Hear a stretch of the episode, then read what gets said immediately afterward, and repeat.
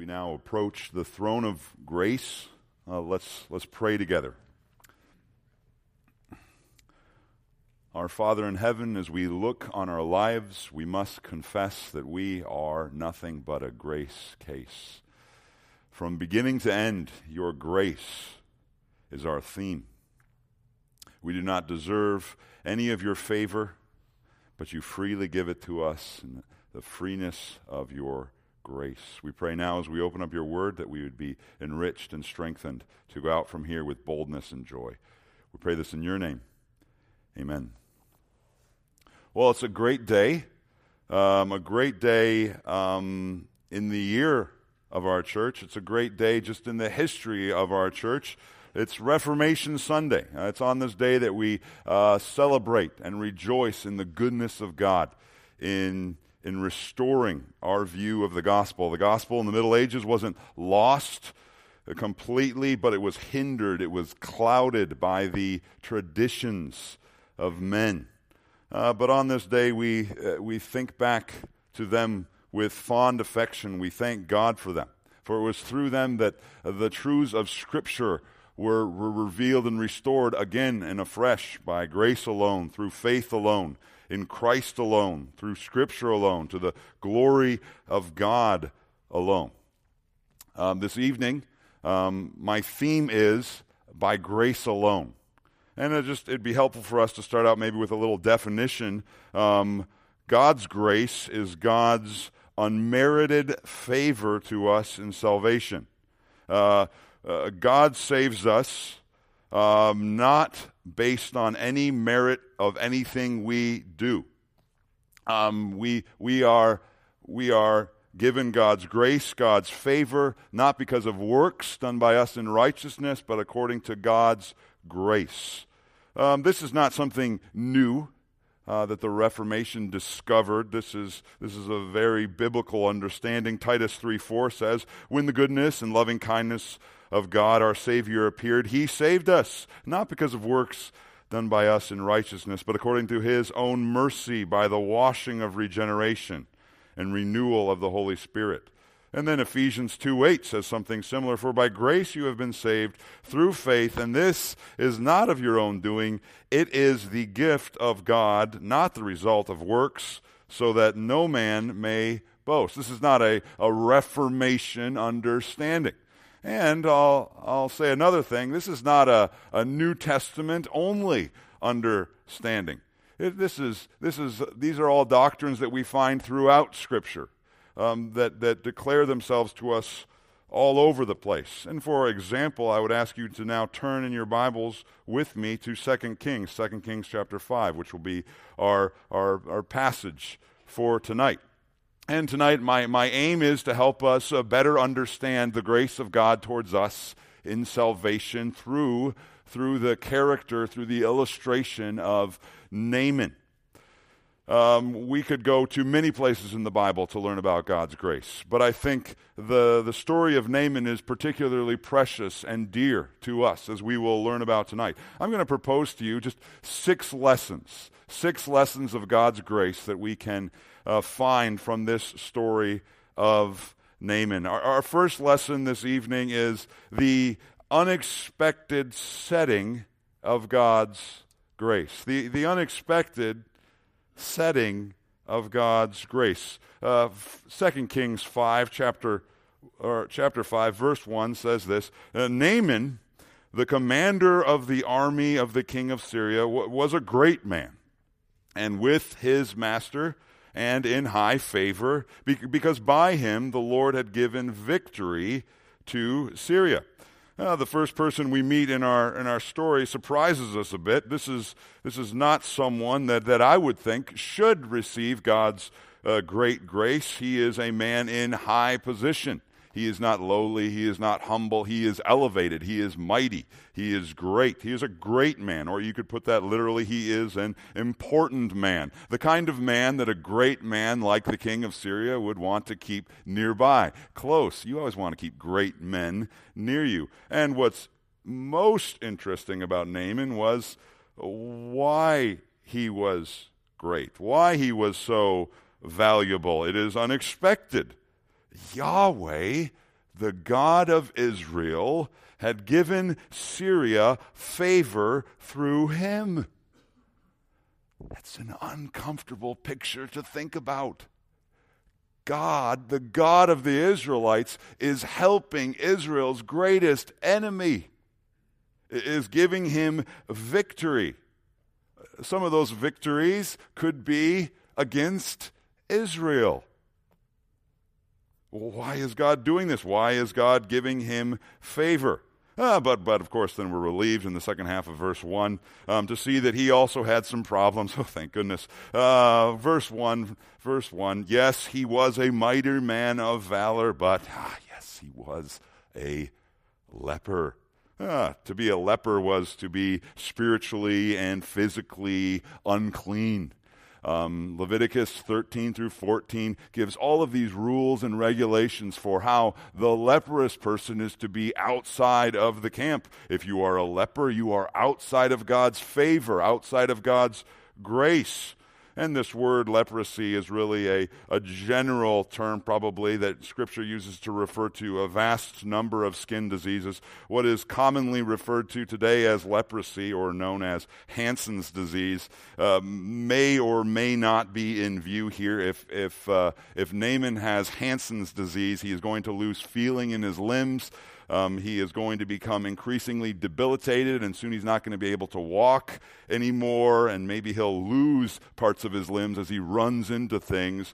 Uh, but we don't know. It doesn't really say. It just says his skin was white. Uh, verse uh, Leviticus 13 really doesn't speak about that disease either. We, we, we can say this about Naaman. This is some sort of skin disease that is causing Naaman a great amount of difficulty and discomfort. He might be experiencing some joint pain. He might have some difficulty in executing his work. And it, obviously, it's, it's more than just a rash or a discoloration. I mean, after all, both the king of Syria and Naaman himself go to great and expensive lengths to get rid of this disease. This is a serious problem that's hindering Naaman, perhaps a life threatening problem, and he's seeking a cure. Now, of course, to, to an Israelite, um, Naaman would be also a very unexpected recipient of God's grace. I mean, after all, he's the general of the, of the army that's constantly causing you all this havoc and, and woe. He is a leper, someone on the outside of God's grace, outside of God's favor. And I'll give you one more reason why a typical Israelite would not like this Naaman taking center stage in our story. He is also a kidnapper. As we continue to read verse 2, I promise we'll start going faster. Now, the Syrians, on one of their raids, had carried off a little girl from the land of Israel, and she worked in the service of Naaman's wife. It's almost in passing that our narr- narrator reveals a, a nightmare of a situation.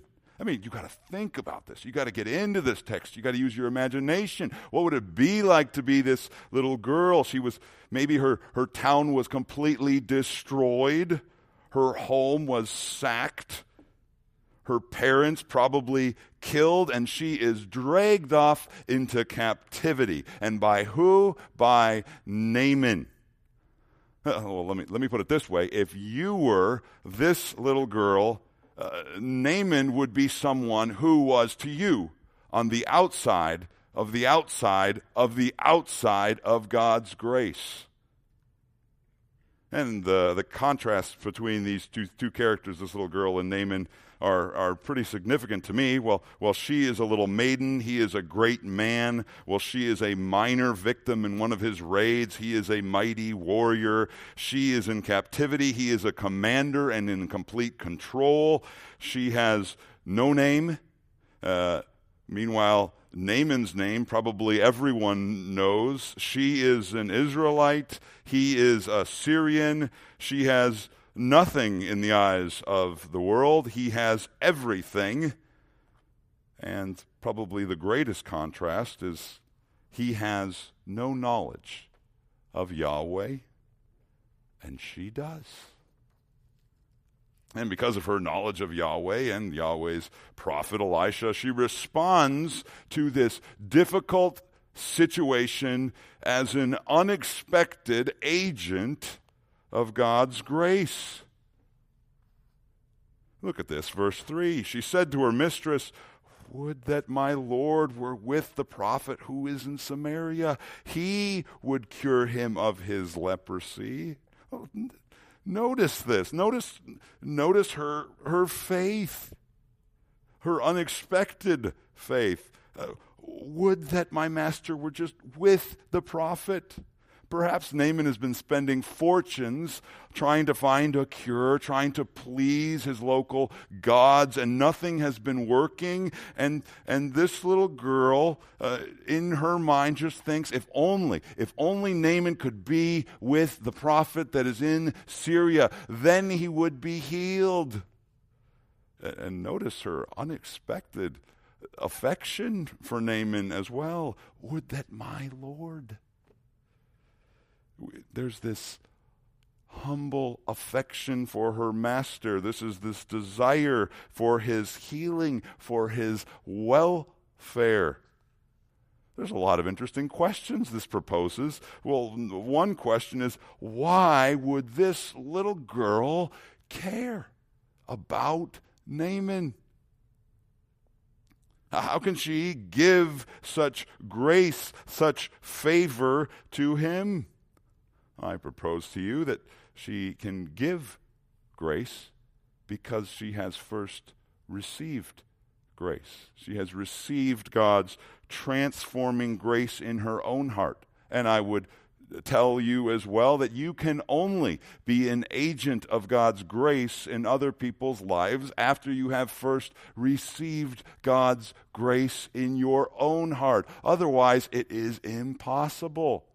She shouldn't be responding this way, but she does. And another question, a little bit more humorous to me, if you ask me, why would Naaman listen to her? a little servant girl from Israel. But that's exactly what he does. It says in verse 4 So Naaman went in and told his Lord, Thus and so spoke the little girl from the land of Israel. We, we get the situation, we get the sense that Naaman's uh, situation was quite desperate. I mean, he's willing to listen to a slave from a captured, defeated country. Usually, defeated countries don't have uh, gods that are very strong. Your country just took out their god, kind of, so to speak. So why in the world would he go there? Naaman's situation seems desperate. But theologically, we also see this amazing picture of God's grace even in Naaman. Uh, Naaman is an object of God's grace even before he is converted. Or, or let me put it this way you require God's grace to get to God's grace. You require God's grace to listen to a message that will introduce you to God's grace. Uh, you have a stubborn and proud heart that shouldn't listen to God's little servant girl telling you a message about God's grace. But because of God's grace in your life, you are able to receive God's grace. And this message is everywhere in, in the Bible. In the Old Testament, we see this in Deuteronomy 7.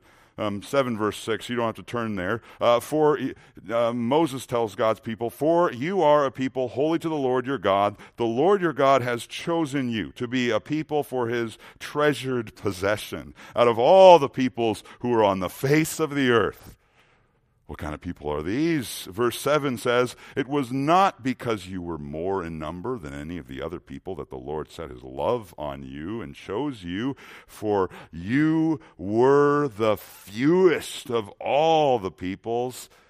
Verse 8, but it is because the Lord loves you and is keeping the oath that he swore to your fathers that the Lord has brought you out with a mighty hand and redeemed you from the house of slavery, from the hand of Pharaoh, king of Egypt.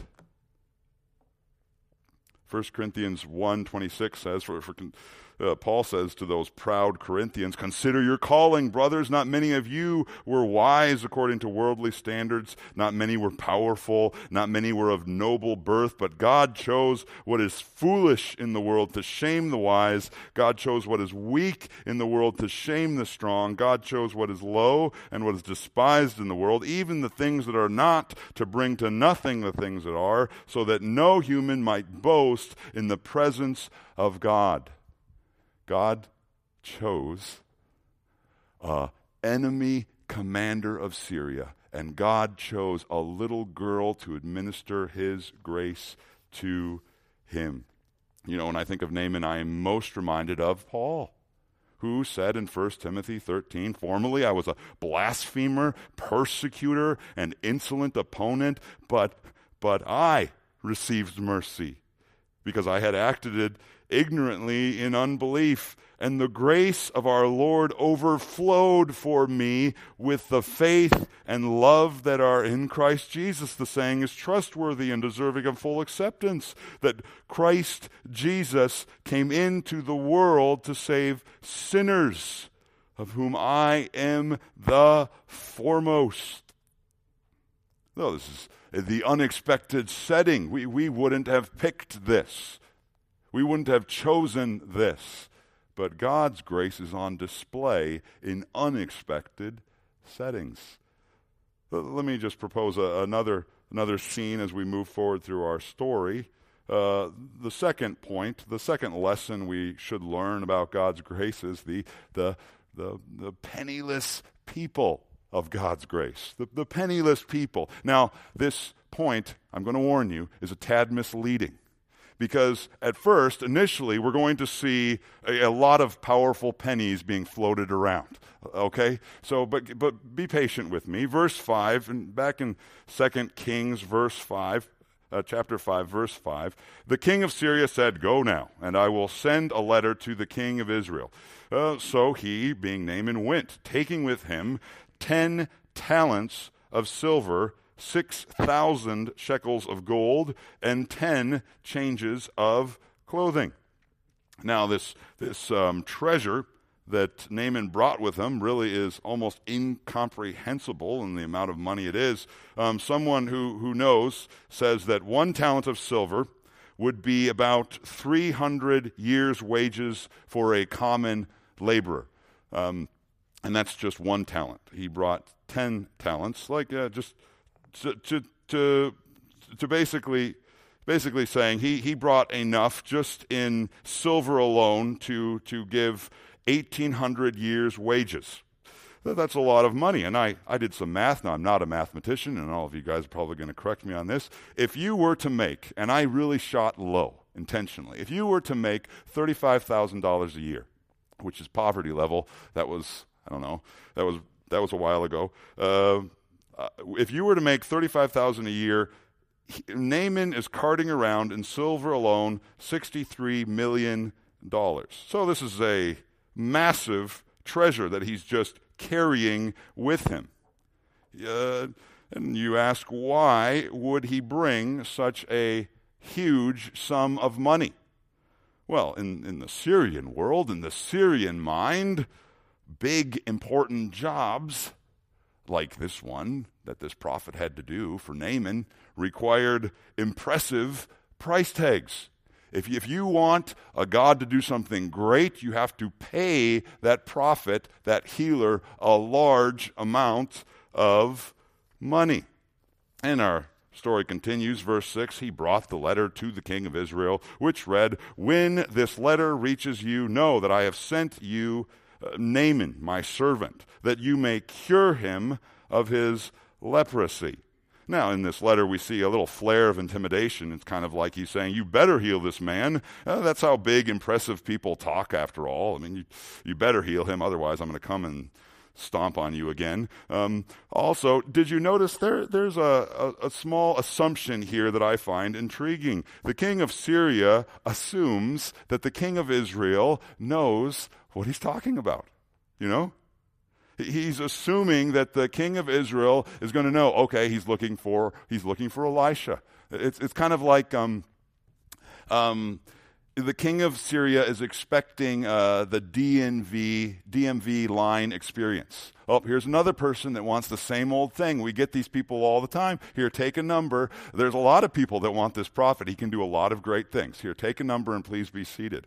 But, but apparently, the, the king of Israel uh, didn't really respond the way we are thinking. But first, let me ask a question. Why, why would the king of Naaman and the king of Syria start with the king of Israel? Well, it's simple logic, right? Like, the, the Syrian king is probably saying to himself, if I were the king of Israel and I had somebody who could heal leprosy, I would keep that man close by me at all times. Maybe I'm going to be in battle and I lose an arm. I'm going to keep that guy by me at all times. He can heal me instantly. It's simple logic. But despite all these impressive people and these blank checks being thrown around, the, the king of Israel, he reveals the true, penniless spiritual condition of all of these members involved. Verse 7 says When the king of Israel read the letter, he tore his clothes and said, Am I God to kill and to make alive that this man sends word to me to cure a man of his leprosy? To, to, tear your clothes is, is, is to make a statement of distress, a statement of despair. This is not a typical request. The king of Israel is not used to this. He has no idea what to do with this request. he's essentially saying, This is something that only God can do. Uh, by the way, historical note, this is probably referring to uh, Jehoram or Joram, the son of Ahab. Uh, we see a little bit about uh, Joram in 1 Kings 3. For one, in the first couple of verses of 1 Kings 3, you see he's not as bad as his father Ahab, but that's not really saying much. Uh, and we also see in, in chapter 3, verse 13, that he had uh, an icy relationship with Elisha the prophet at best. Uh, Elisha basically says, I, I'm not even going to listen to your request, but, but since you're with the, the king of, of, of Judah, I'm going to listen to your request. So he didn't have a great relationship with Elisha. And even if you read in chapter 4, verse 17, you, you'll notice an irony here in the king of Israel's statement the king of Israel didn't know about what Elisha was doing. Elisha was literally killing and bringing back to life a little a little a little boy. But once again, the king of Israel has no concept of this. He doesn't keep Elisha around. Elisha is not one of those important people in his court. He doesn't like Elisha. He keeps him far away. And this reveals the true spiritual um, powerlessness of the people involved in this story. And let me just give you a few uh, theological broadsides, if you will, to show that this also is your penniless position. It says in Psalm 48, verse 7 Truly, no man can ransom another or give to God the price of his life. For the ransom of their life is costly and can never suffice, that he should live on forever and never see the pit. For he sees that even the wise die, the fool and the stupid alike must perish and leave their wealth to others. Their graves are their homes forever, their dwelling places to all generations. Though they called lands by their names, man in his pomp will not remain. He is like the beasts that perish. And, and why is man just given to death? It's because his spiritual condition is that of death, as it tells us in Ephesians 2. You were dead in the trespasses and sins in which you once walked, following the course of this world, following the prince of the power of the air, the spirit that is now at work in the sons of disobedience. And you know, when, when Nicodemus Demas comes to Jesus with all of his, you know, spiritual regalia, and he, and he says to Jesus, Rabbi, we know. We know that you are a teacher come from God, for no one can do these signs that you do unless God is with him. Nicodemus is saying, We know that you are from God. We have seen your signs and we believe who you are. But Jesus stops him right there and he says in verse 3 of chapter 3 of John, Truly, truly, I say to you, unless one is born again, he cannot see the kingdom of God. We all are truly penniless versus God. And, and, and how does God interact with penniless people like us? He, he acts towards us by grace. By grace, unmerited favor. And this is exactly how he acts towards Naaman. Verse 8 When Elisha, the man of God, heard that the king of Israel had torn his clothes, he sent to the king, saying, Why have you torn your clothes? Let him come now to me, that he may know that there is a prophet in Israel. And notice, surprise, surprise, God is not surprised. God is not worried. Matter of fact, eh, on the other side of your Bible, maybe you can see it in, in 2 Kings 6, verse 12. It, see, it says that this prophet knows the thoughts of the king, even in his bedchamber. He knows everything. God is not surprised. God tells his prophet. And, and why does God act? Why does God send his prophet? Well, that he may know that there is a prophet in Israel. Notice he doesn't say that the king of Israel might know that there is a prophet in Israel. No, that Naaman might know that there is a prophet in Israel. That that little girl's word of faith given to Naaman might be proved true. And he could see that God uses small people for his purpose. And of course, we see this, this ambition of God, this glorious ambition for his fame and for his honor. God is always, it seems like, on a mission for his glory among all peoples, not just his people, but all peoples, as it says in uh, Exodus 7 4, uh, Uh, when Moses is talking to Pharaoh. He, he says, Pharaoh will, or God says, Pharaoh will not listen to you. Then I will lay my hand on Egypt and bring my host, my people, the children of Israel, out of the land of Egypt by great acts of judgment. The Egyptians shall know that I am the Lord when I stretch out my hand against Egypt and bring out the people of Israel from among them. God is, is global in his ambition for his fame and for his honor. Well, back to 2 Kings 5, I envision that Naaman is quite put out by this time, and his impatience is growing. I mean, he's probably saying, Who do, who do they think I am? Nobody treats a dignitary like me like this. And so, probably, I picture it in a, in a, in a very proud, angry, huff and a puff. Uh, Naaman goes in verse 9 and came with his horses and chariots and stood at the door of Elisha's house.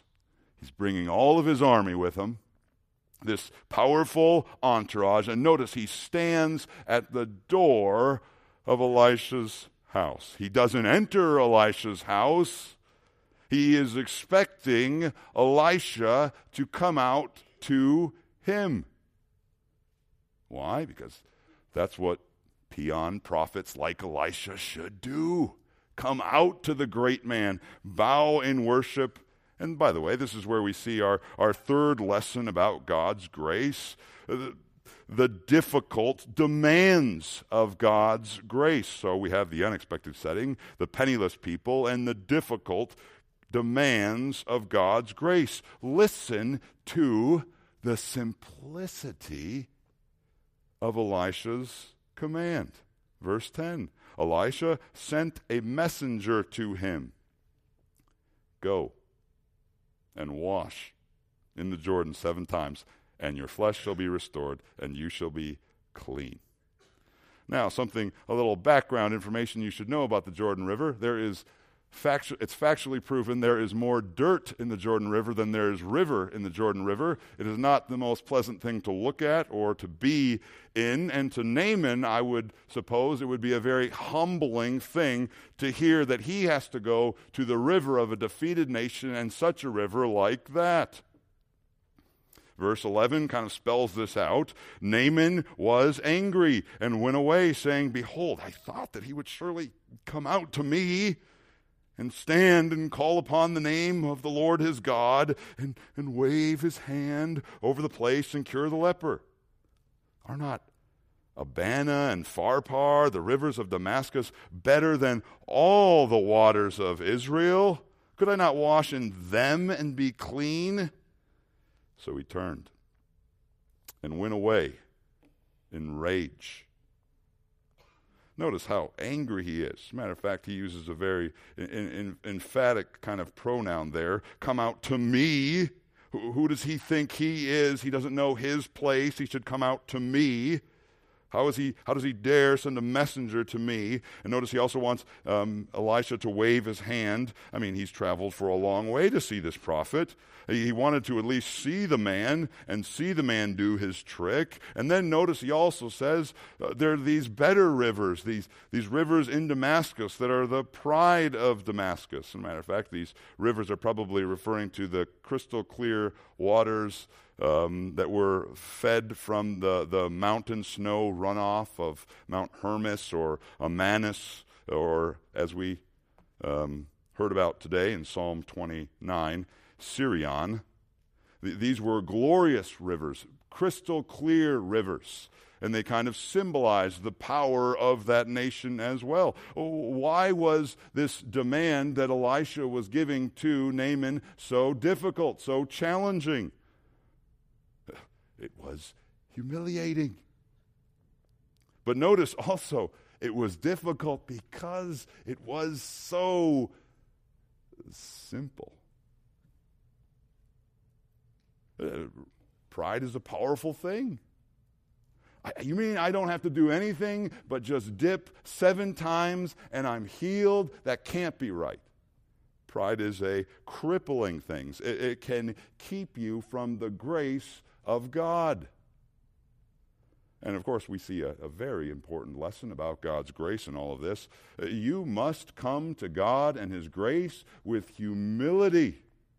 You don't come to God with bags and bags of all this merit and this treasure that you can show off and He's impressed. No, you come to God as an outsider of outsiders. You come to God with bags and bags of guilt and sin.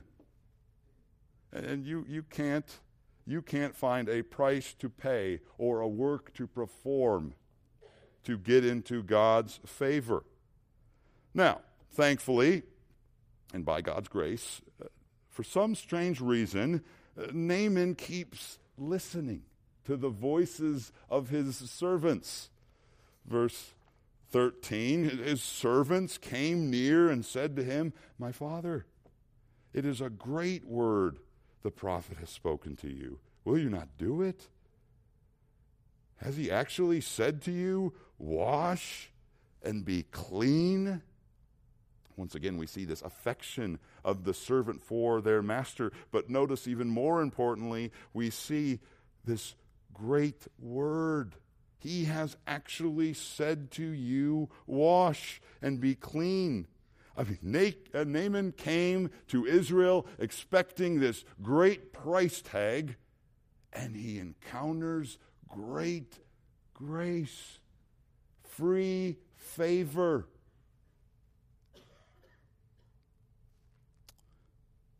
Verse 14 So he went down and dipped himself seven times in the Jordan according to the word of the man of God, and his flesh was restored like the flesh of a little child, and he was clean. Now there's there's a interesting little picture, theme carryover there.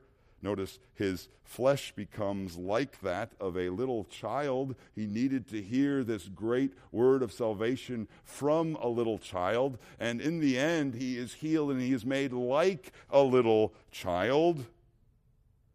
It, it reminds me of Mark 10 15. Uh, Truly I say to you, whoever does not receive the kingdom of God like a little child shall not enter it. Yeah, it's difficult demands of following Christ. It requires humility. It requires you to follow something by faith, not by works of your own. You have to come penniless, you have to come childlike to receive God's grace. So there we have the unexpected setting, the penniless people, the difficult demands. Next lesson of God's grace, we have the transformative power of God's grace. Now, once again, uh, theological big picture here. God's grace is.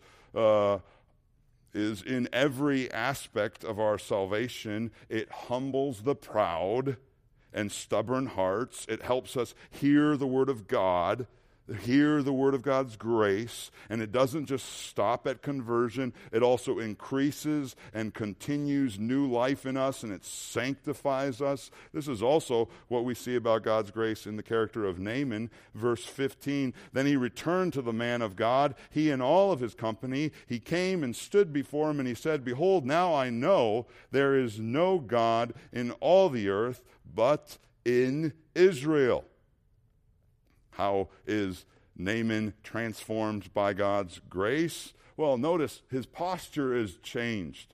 He is not standing outside the door of Elisha's house, he is standing before Elisha.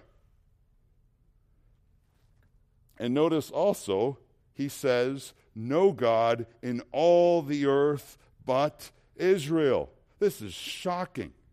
This would be shocking for the local king of Israel to say. It's amazing that a Gentile could even think this way. They, they believed in a pantheon of gods. And all of a sudden, his, his whole entire worldview has been completely transformed and shaped. He has a shocking monotheistic faith all of a sudden. I mean, he should be slow to grasp the global implications of this healing. But he is fast. He is faster than the king of Israel, than the king of Judah, than a lot of Israelites in his day. He has understood that there is no other God in the universe but the God of Israel and, and look at the transformation in his life. Verse 17 Please let there be given to your servant two mule loads of earth. Uh, for from now on your servant will not offer burnt offerings or sacrifices to any God but the Lord. And people speculate why he wanted two mule loads. It's interesting to me that Elisha doesn't correct him here and say, Come on now, Naaman, I thought you said you'd serve God only. Stop being so superstitious. Leave the dirt there. But he doesn't say any of that. He lets Naaman go, and, and I think we see. We see the transformation of Naaman. Um, at, at first, he was angered by the thought of dipping his little big toe in the Jordan River, and now he is using two valuable mules to carry dirt back to his house probably wants to use that dirt to make an altar or something like that. Once again, Elisha doesn't correct him. And we see something else that's very interesting here in verse 18. He says, In this matter may the Lord pardon your servant when my master goes into the house of Rimmon to worship there, leaning on, on my arm. I, I bow myself in the house of Rimmon. When I bow myself in the house of Rimmon, the Lord pardon your servant in this matter. Now, Rimmon was the god of thunder, the god of war in Syria. Obviously, Naaman probably used to serve him, but now he knows that Yahweh is the only God of the universe, and now he's asking for pardon. Naaman is conscious of something, and he is greatly concerned that Yahweh not be offended as he continues to try to be faithful in his job once again, I just want to show you the, the, just the, the transformation in a moment that has happened in Naaman. He, he's talking about uh, this Rimmon God as if he is nothing but a statue.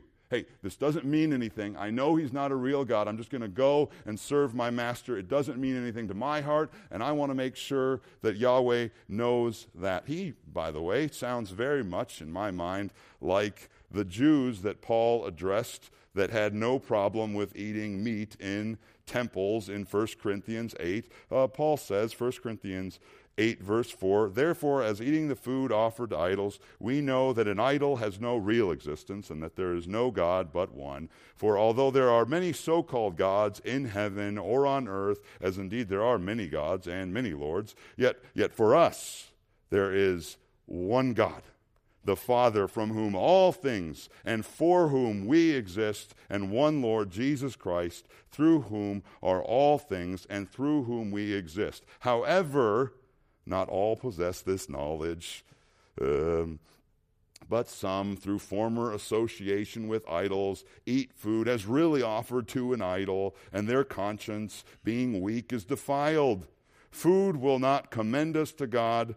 We are no worse off if we do not eat, or no better off if we do. I, I think Naaman sounds a lot like a monotheistic Jew instant transformation in his mind and in his heart. And notice what's most important, where we should follow our lead, is from Elisha, who says, Go in peace. You are in right standing with God. Do not fear. So, God's grace works in transformative power. We see this in Ephesians 2, where we see we are his workmanship. Yes, saved by grace, it's a gift of God, but we are his workmanship, created in Christ Jesus for good works. And we see this in Titus 2 11 through 13. For the grace of God has appeared, bringing salvation for all people training us to renounce ungodliness and worldly passions and to live self controlled, upright, and godly lives in this present age, waiting for our blessed hope, the appearing of the glory of our great God and Savior, Jesus Christ. This is the transformation that has begun to work in Naaman right now before our eyes, and it is a work of God's grace. So we have the unexpected setting, the penniless people, difficult demands, transformative power. You may have noticed that I skipped something massively significant. We have the free gift of God's grace in verse 16. The free gift of God's grace. Naaman says to Elisha, before this whole mule dirt issue and temple issue, he says, So accept now a present from your servant. But what does Elisha say in verse 16? As the Lord lives, before whom I stand, I will receive none. And he urged him to take it, but he refused. Now, no, notice this for all of Naaman's growth, he is still young. He still has these, these, these thinking patterns like a Syrian. Yes, he believes there's only one God, but he still approaches that God like a Syrian would. You need to pay. You need to pay back your God for such a favor like this. It's not free. It always costs you something. But Elisha wants Naaman to learn a valuable, important, essential lesson about God's grace. It is that you can't pay back God for his grace. You can't afford it. You can't afford God's grace. You can't buy divine favor. Yahweh is different than all the other gods, all the other religions in the world. His price tag is too expensive. You must operate towards God by faith. You must receive grace, unmerited favor from God as it says in Ephesians, but God, being rich in mercy, because of the great love with which He loved us, even when we were dead in our trespasses, made us alive together with Christ. By grace you have been saved and raised us up with him and seated us with him in the heavenly places in Christ Jesus, so that in the coming ages he might show the immeasurable riches of his grace and kindness towards us in Christ Jesus. For by grace you have been saved through faith, and this is not your own doing, it is the gift of God, not the result of works, so that no one may boast.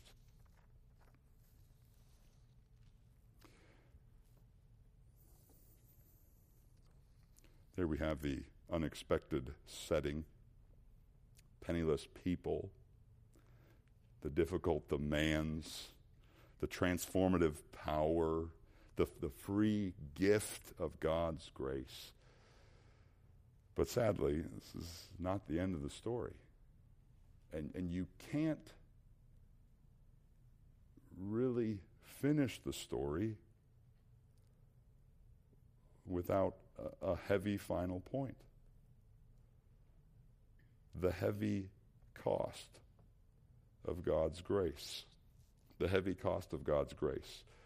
Now, we see this servant of Elisha Gehazi appears. Now, when Naaman had gone from him a short distance, Gehazi, the servant of Elisha, the man of God, said, See, my master has spared this Naaman the Syrian, in not accepting from his hand what he brought. I'll just point out a few contrasts, just similar to the, the contrast between the servant girl and Naaman, a few contrasts between Gehazi. If, if you were Gehazi, you are an Israelite, he is a Syrian. You are a slave, he is a mighty master. You are poor, he is wealthy. Well, actually, your poverty is really relative to your master, and your master just sent off this fortune just to make a spiritual illustration. You have probably grown up your entire life knowing about Yahweh, maybe even from your youngest days, but Naaman just learned his first lesson about Yahweh a few seconds ago. You are on the inside of the inside of the inside of God's grace. You are the servant of the prophet of God, Elisha. Well, Naaman is on the outside of the outside of the outside of God's grace. Notice what Gehazi says when he sees Naaman the Syrian leave. As the Lord lives, I will run after him and get something from him. Notice how he refers to both Elisha and to the Syrian. He, he, he's thinking, why did Elisha not take advantage of this situation? We could have used this wealth. This man deserves a hefty price tag for God's favor.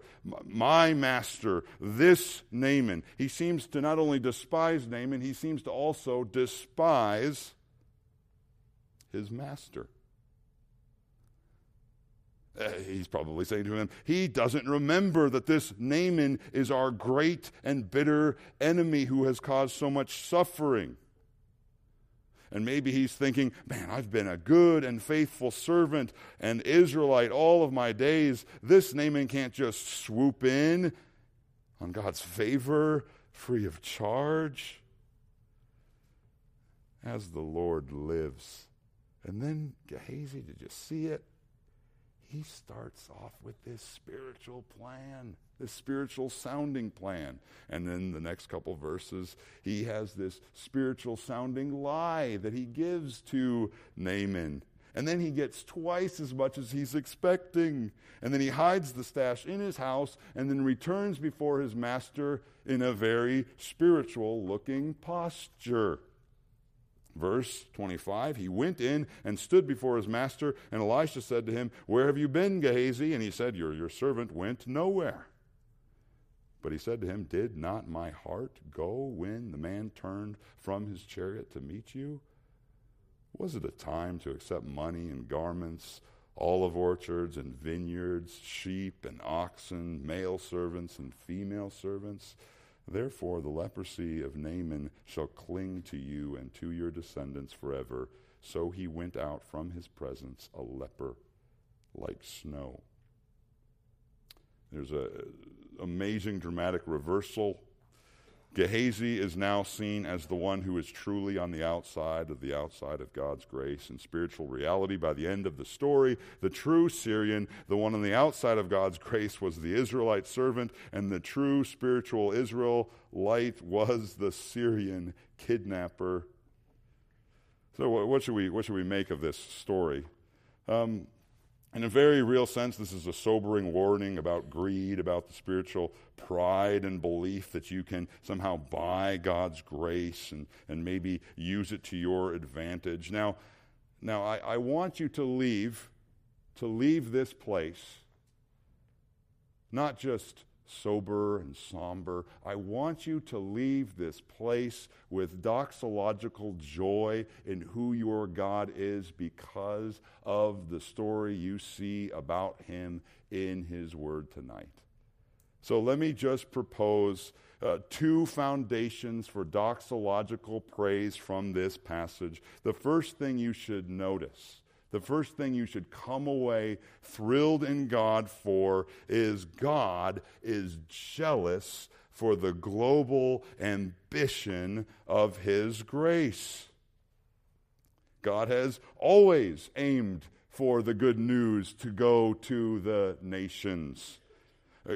God is angered by people or by institutions that misinterpret, misapply, or teach false things about His favor or grace. You don't withhold it, you don't charge for it. God is jealous to fulfill all of the promises that He has purposed in the Abrahamic covenant to bless the world. Genesis 12, 3 says, um, God says to Abraham, Go from your country and your kindred and your father's house to the land that I will show you, and I will make you a great nation. And I will bless you and make your name great, so that you will be a blessing. I will bless those who bless you, and him who dishonors you I will curse, and in you all the families of the earth shall be blessed. This has been God's ambition all along for His glory.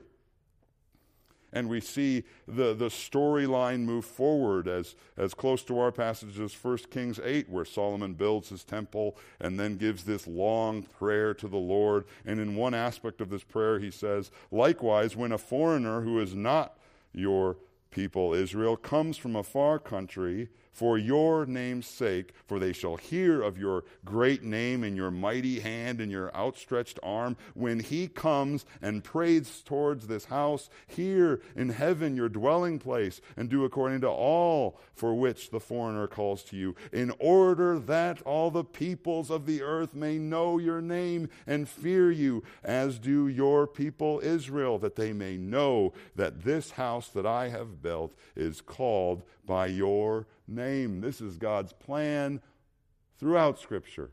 They're going to hear of my greatness, of my worth, of my character, and they are going to come. And, and we see this happen when Israel is faithful. The queen of Sheba shows up. But notice 2 Kings 5 Israel is not so faithful anymore. But God still has ambitions for his grace to spread. Even when his people falter and fail in their purposes, God is not failing. He is still wooing and wowing a Gentile commander. That gives me great encouragement. God is ambitious for his glory. That's why you're here because God, in His sovereign grace, has chosen you and called you. And a second doxological reason for praise, to be redundant God is jealous. God is jealous for the great price of His grace. This should cause us to have joy that God takes the price tag of grace so seriously because it shows us how in, immense the riches are that we possess in Jesus Christ our Lord. The, pi- the price tag for God's grace must not be distorted. It must not be changed. Why? Because it's too great. Right? When, when you charge someone for God's grace, when, when you are given a chance to pay God back for His grace or earn His merit, or if you are somehow duped into thinking that you have somehow become favorable to God through something you have done in your life, you shame the great price of God's grace. And you, you blind yourself and you blind those around you to the costly cost of God's grace. Uh, when we say God is gracious, we, we are not saying He is sentimental about us. We are not saying He is trivial with our sin. As Psalm 49 tells us, truly no man can ransom another or give to God. The price of his life or the ransom of their life is costly and can never suffice that he should live on forever and never see the pit. When we say that we are that God is gracious, what are we saying? We're saying that God is responding in a certain way to our sin. Sin is lethal, violent rebellion towards God, and God's glory demands a response that is lethal and violent. But God is responding to all of our sin by not treating us as we deserve, but treating someone else as we deserve. When, when we look at the cross, that's where we learn about God's grace. That's why it's so important that Naaman doesn't pay a thing for God's favor. This at the cross is God's real and raw, violent and bloody response to my sin, your sin. This is God's grace, not treating you as your sins deserve, but treating Christ as your sins deserve. It would be wrong of me not to quote Martin Luther right here. The heart of his theology that in Christ Jesus, God has himself given himself utterly and without reserve for us. Martin Luther, Martin Luther writes this read with great emphasis these words me, for me.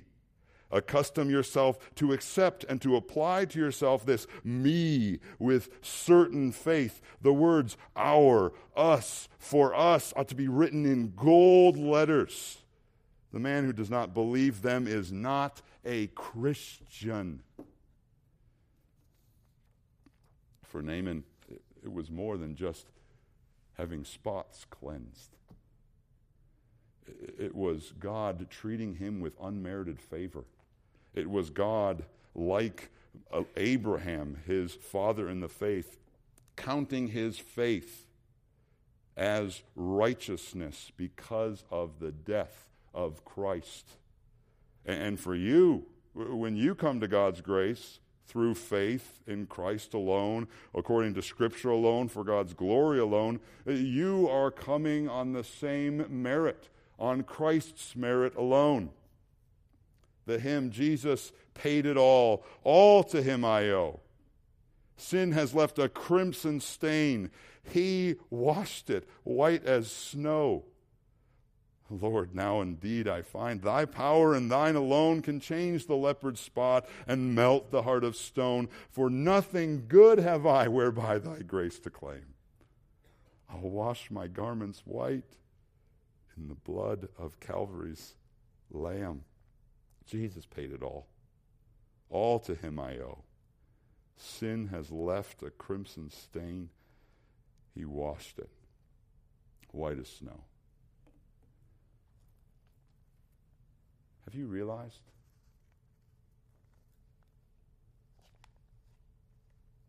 That your sins are gone because of Christ this night. And there is nothing you can do to repay that debt. Let's pray.